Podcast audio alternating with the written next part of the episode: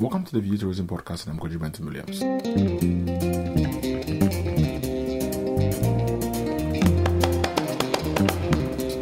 The VA Tourism Podcast is dedicated to Africa's travel and tourism industry, where leaders from the private and public sectors get to talk to us. You can subscribe to this podcast on Apple Podcasts, Spotify, TuneIn, Google Podcasts, and wherever you get your podcasts. In this episode, the general manager of Veranda Grand Bay in Mauritius, Giany Bundhooa, discusses the return of business to pre pandemic levels. He singles out training and capacity building as an essential tools to building a robust hotel subsector in Mauritius. So, welcome to the VA Tourism Podcast uh, here in Mauritius in Grand Bay. And uh, I have the honor of speaking to the general manager for uh, Veranda. Uh, can you introduce yourself, sir, please? Hi, my name is Giany uh, and I'm the general manager of Veranda Grand Bay. Okay. Yeah. Wow, great. Uh, how is how is uh, tourism here? I mean, after the uh, uh, reopening, how, how how how are things picking up uh, in terms of numbers, in terms of your guests? Uh, I believe that uh, after the COVID pandemic, um, I think we've recovered pretty well. Um, uh, I'm not sure if it, to say it's revenge travel or. I that's what I'm saying. I mean, But, all, uh, all manner of words. So yes. But I Like a believe, yes, of course. Uh, I believe that um, figures wise, I think compared to 2018 19, I think uh, Mauritius has done pretty well to recover. Um, hoping that this obviously takes it further and further. And um, yeah. yeah. Okay, let's talk about the hotel itself. Mm. Uh, you managing there? What's what's what's being there? Obviously, I, I yesterday we were told you're super full, Yeah. and uh, I've been whispered that up until December or there. You know, thereafter the hotel is very booked. Yes, uh, we've been very lucky. I mean, we opened on the 1st of July. Um, obviously, First of July. 1st of July. Wow. We reopened the hotel. It was closed for two years. Um, and um, we've been very lucky and fortunate um, that um, it's picked up so good. We have a very a fantastic team that is working hard to make sure that we have our clients uh, in, you know, in rooms in here. And um, so far, I can't complain. I mean, to run a hotel which is full is this is what we all want in the hospitality industry, right? Okay, but uh, again, if we if we uh, look at a place like here, give us a picture because it's an uh, an audio a podcast for, for, for, for those of us for people going to listen to us. Mm-hmm. Yes. give us a, a sense of Okay, the sense is of and Veranda Hotel What, are of uh, what do you call our offering. We our concept is Creole chic. Okay, so basically, if you look around, you'll see the the design is still very much colonial. Okay, uh, what we want, we want our, our guests to feel when they come to Mauritius, to feel part of our history, basically, and you can actually basically have everything here at the resort, uh, at the hotel, at hotel level. I'll give you an example. Look at La Place. At La Place, you have this little kiosk over here, and this kiosk in the morning, you have a fruit station. Okay, followed by uh, after the fruit station, you've got the fruits, the um, Okay. You have the fruit uh, confit, which you would actually get at the beach wherever you go in Mauritius. You'll see the people selling it everywhere else. Um, then we have uh, a time uh, from um, 12 to 3, which we have um, Gajak Corner. Gajak is basically our little snack in Mauritius, you know, fried gâteau piment, which is uh, chili bites for you. Um, then later on, you have tea time, which is pancakes, salty pancakes, or what you call sweet pancake. And then in the evening, we turn it into a ramba. So basically, you've got all of the things that you would, if you had to go visiting around, we can provide it here for you. Okay.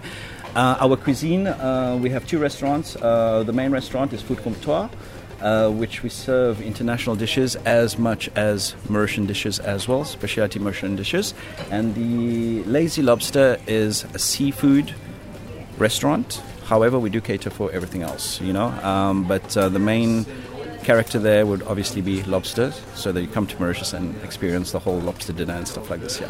What's your yeah. capacity? What are the offerings? My capacity- pool for the kids. Yes, we do actually. If you look, we have the main pool here, um, and um, in our leisure corner, we have a pool for teenagers and a pool for kids. All right.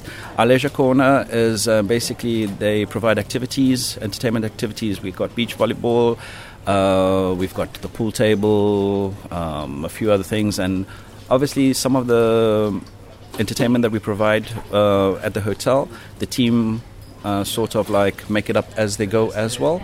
And uh, we have the list uh, that you can have everything that you can do throughout the day as well. Okay. Yeah.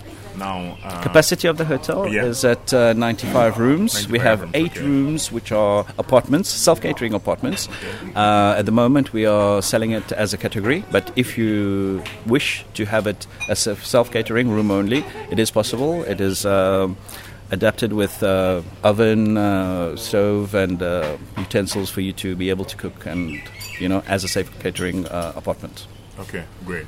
Uh, now, uh, as you spoke before the uh, before the interview, and your and your and your your own journey is you know fascinating. Uh, let's look at post the pandemic, and then you're talking about revenge travel. At the same time, the phenomenon that we're looking at is what we're seeing, not people wanting the classic. Mm-hmm. Okay, so we've seen pretty much more experiential trips and everything. What are you doing first as a hotel and as a destination to not just come sun, sea, and sun, mm-hmm. but something that you know offers something more, much more, pretty much uh, you know fulfilling uh, for, for, the guests. I believe that um, for me personally is to focus on the service. All right. Um, you know, you can uh, either provide a service which is uh, robotic, uh, which is okay. You come into a hotel and it's like you know, no, do this, do this, do this. exactly. Here, when you come, what I want, what my team provides, is that they give you a natural service. Um, it's that Mauritian hospitality. You know, uh, we've been known for this. Mean? For me, Mauritian hospitality is from the minute that you enter, the smile. All right, you don't have to you walk around, if you're walking in the garden, the gardener would say, Good morning to you. You know, you walk anywhere, any team member you meet, they will be the first ones to greet you.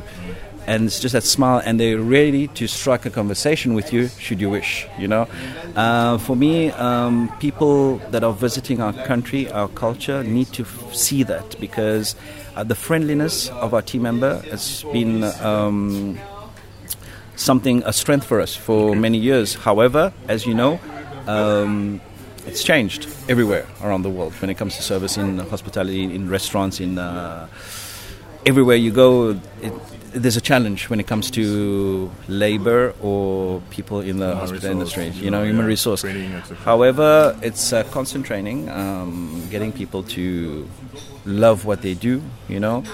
But here I say again, I'm always going to say that I'm very lucky to have the team that I have. Do you have an uh, uh, internal mechanism to you know do your own training uh, for your staff? Yes, we do. We we have our head office who provides you know like uh, trainings, uh, any trainings that we might want or need. We do have that, and we do it internally as well.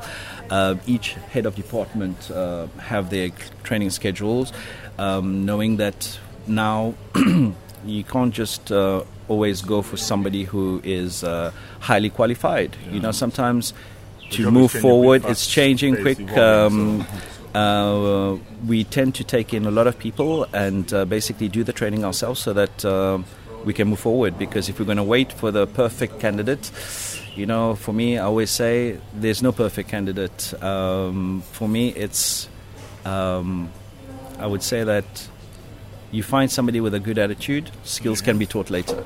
Okay. Yeah.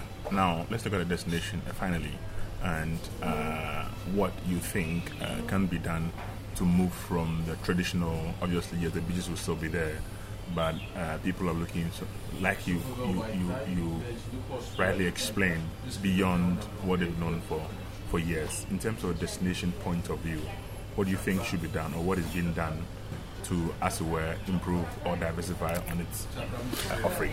Um, for us, uh, sustainable for the company in, in, general, for Rogers Hospitality, sustainability has become a, a huge. Um, demand, and um, we are working so hard towards that. Uh, if you look at uh, even our what you call the hotels um, in the south, you know they're working extremely hard to so that everybody understands that being a sustainable company is is important. Um, they focus a lot on it, and I think for the future, to preserve what we already have, you know, to um, to preserve what we have, and basically to make sure that uh, you know the people that will come in the future will be able to see these beauties that we, we, we take care of.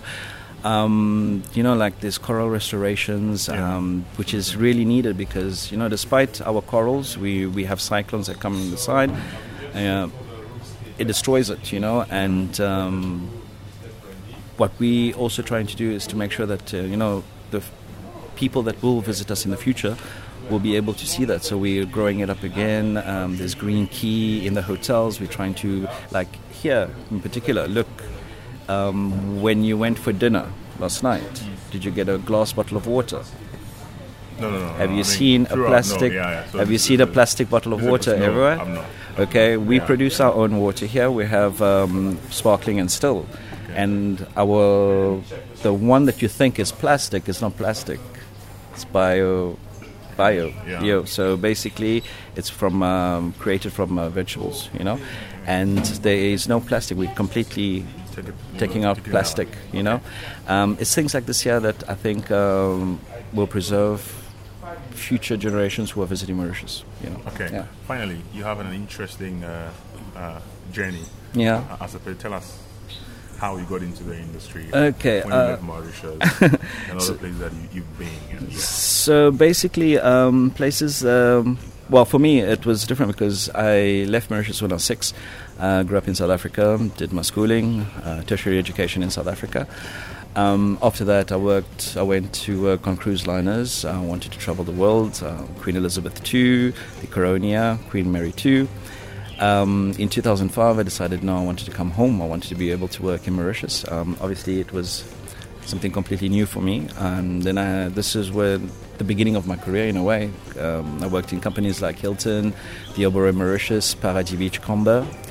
Then I left Mauritius and I went to the Seychelles uh, for almost 10 years, or 10 years, you can say. Um, liked that area, uh, loved this place. Um, and then uh, in between, I left for the Caribbean. I worked with Aman Resorts in the Caribbean. In the Seychelles, I worked for the Constance Group at Ephelia and Lemuria.